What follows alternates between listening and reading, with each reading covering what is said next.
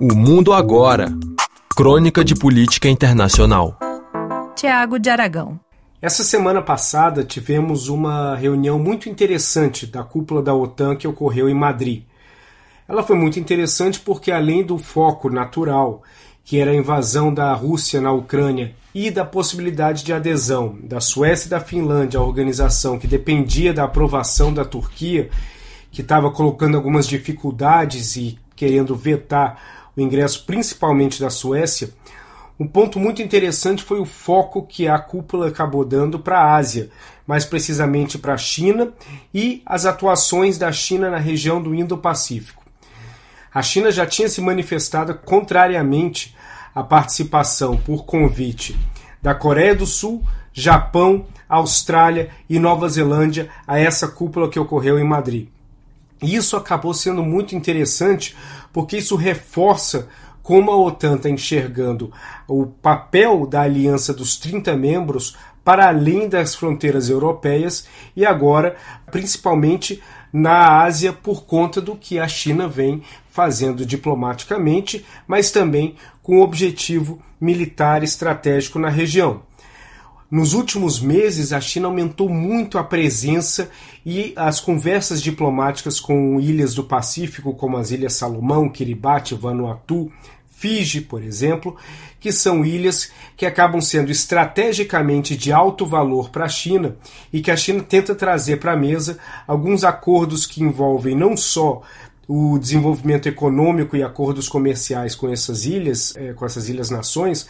mas também acordos militares que poderiam levar tropas chinesas a se necessário, utilizar instalações nessas ilhas. Foi o que foi negociado, por exemplo, com as Ilhas Salomão. Após uma resposta muito agressiva da Nova Zelândia e da Austrália no campo diplomático e também dos Estados Unidos, a China acabou voltando um pouco atrás, mas isso acaba sendo mais um dos gatilhos que faz com que a OTAN tenha interesse de desviar um pouco o foco da Europa para a Ásia, principalmente em cima da China, e trazer esses novos membros são de importância enorme para que isso acabe ocorrendo. A presença do Japão, da Coreia do Sul, da Austrália e da Nova Zelândia faz todo sentido dentro da lógica que a OTAN espera ter para pressionar mais ainda a China e tentar inibir as ambições territoriais chinesas, a começar pela ilha de Taiwan. Isso acaba sendo muito importante. E para a China é extremamente complexo ter que lidar com uma OTAN se a OTAN passa a ter a China como foco. Uma coisa é ter os Estados Unidos e a Austrália como é, países antagonistas, onde uma tensão existente e crescente já gera problemas suficientes. Outra coisa é ter 30 membros da OTAN que vão passar a observar as ações tomadas pela China no campo econômico, diplomático e militar com uma lupa e vão passar a dar um foco extraordinário para tudo aquilo que a China faz.